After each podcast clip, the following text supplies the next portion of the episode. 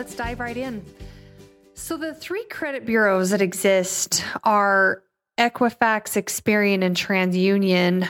I'm going to have a different recording for those three bureaus and kind of explain the difference between credit bureaus and models and all that jazz. So, for today, I just wanted to go over how you actually establish credit lines with those bureaus. Um, it's interesting because you can't get credit because you don't have credit, but you have to have credit to get credit. And it's just kind of an annoying game. Uh, so the the best advice I can give you is uh, get get some money stashed. Ideally, you want to have about five hundred dollars worth of uh, money that you could, um, I guess, put up for collateral for say. And we're going to actually do some investigative work for a secured credit card. Now, let me explain a secured credit card really quickly. The word secured means there's something tangible behind it that you are going to lose if you don't pay your money. So, collateral meaning, hey, if I did if I did get a car loan, the car is the collateral. If I do a secured credit card, the money you're going to actually produce to obtain that credit card is money you could lose if you don't perform on the loan. This is kind of an interesting thing and can get very confusing, but essentially, the easy way to think about it is you're borrowing money from yourself for the purpose of utilizing the creditor that you're doing the secured line of credit through, their ability to report to the credit bureaus at really no risk because if you, for whatever reason, don't pay that back, it's no risk to them. They're not out anything. Sure, it costs them some money to report to the credit reporting agency, but ultimately it's just not a risk to them. So it's not hard for you to get secured credit cards. I um am kind of adamant that when my children turned 18, we got them a credit card and I was very on top of making sure that they didn't overcharge and that they made monthly payments and all of that. Um, we'll dive into a little bit more on how to handle credit card debt and revolving debt on a different uh, aspect of this. But when you're establishing credit for the first time, ultimately you're going to have to be the one that produces the money to borrow. So if you go to the World Wide Web, www.google, because that's our go to, and just search secured credit cards and just do a little bit of research on which one's best for you. And and really as we walk through this path, it'll make sense as to what you've got to do.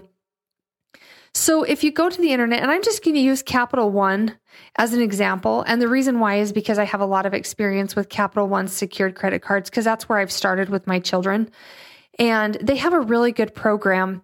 And when you go on there, there's a couple different secured credit cards that you can apply for. And some of it is for the purpose of reestablishing credit because you have destroyed your credit, but it's really there for the purpose of starting out credit somewhere.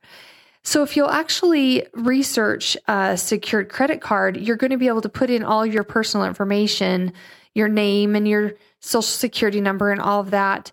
And you're going to actually be able to apply for a credit card that they're doing a little bit of a pre screen on you, but ultimately they know that you are borrowing your own money for this credit card. So after you have applied for this card and been approved for it, then they're going to actually give you an option to say, hey, how much do you want to deposit into your secured credit card? And I, I think, and I'll explain this, but I think you should try to have 500 if you can only do 200 or 300, that's that's okay, but ideally if you can get to 500, that's really good. So if you can just start socking money away to the side that your goal is to have that $500 so that you can actually get your secured credit card, that's going to be huge. Now, I need you to make a little note here that once you get a credit card, you can get yourself in a lot of trouble no matter if you're borrowing money from yourself or it is actually a credit card that you were able to obtain without having to um, deposit any money towards that, that's still um, a very risky loan. So just just make a little note that says, "Hey, I need to check back when we get You know we, we dive deeper into the revolving credit line so that we can very, very, very much educate you on how to handle credit cards, handle them correctly, not get yourself in credit card trouble, and take advantage of all the perks that credit cards have. There are so many perks that credit cards have. Anyway, side note there, but on your secured credit card, that is actually going to give you the ability to have a line of credit that you've borrowed money technically from yourself and you're going to be able to actually have that report to the credit reporting agencies. And that's going to help get your credit score started on the right path. I am going to dive in deeper very quickly about what we do once we ha- when once we have that established revolving credit line. Um, and there's going to be some argument out there in the market about what is the right percentage to owe and all that. And I'm going to dive into that in my opinion. And just keep in mind my opinion is a lot of years of experience of getting credit scores where they need to be. So I'm probably not 100% right, but I know my method works. So we might want to trust it.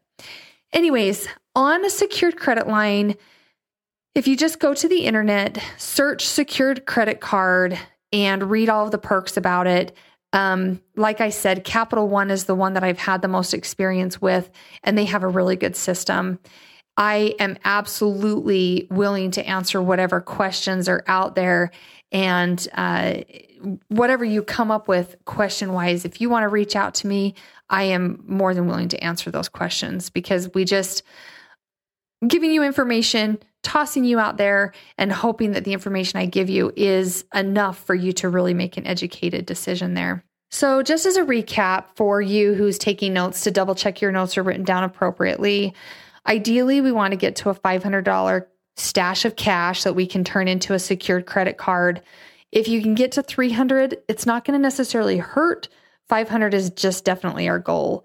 And from the point that you've got that and you've researched which secured credit card you want to get, then from there, you're opening the doors to having actual credit lines exist on your credit report.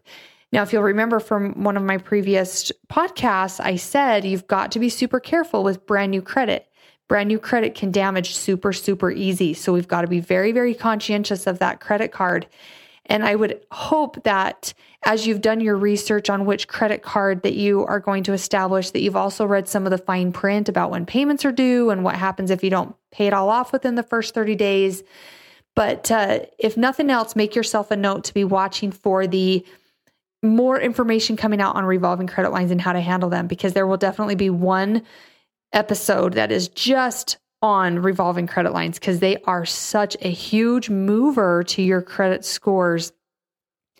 So, with that being said, I hope that I've given you some information.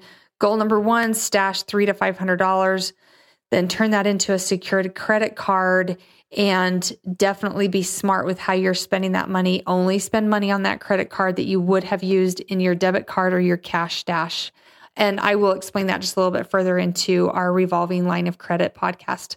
I'm super excited you guys took the time to listen to this. I'm feeling so good about what we're able to teach out in just the masses because there just is not education out there for you guys as you are jumping into the real world here. And I'm just hoping that you will take what I'm teaching and apply it into your lives and just, man, you can just excel everywhere if you have a good credit score. So, anyways, with that being said, secured credit card, stash $500. Let's jump into this credit world and, uh, you know, be adults and not be afraid.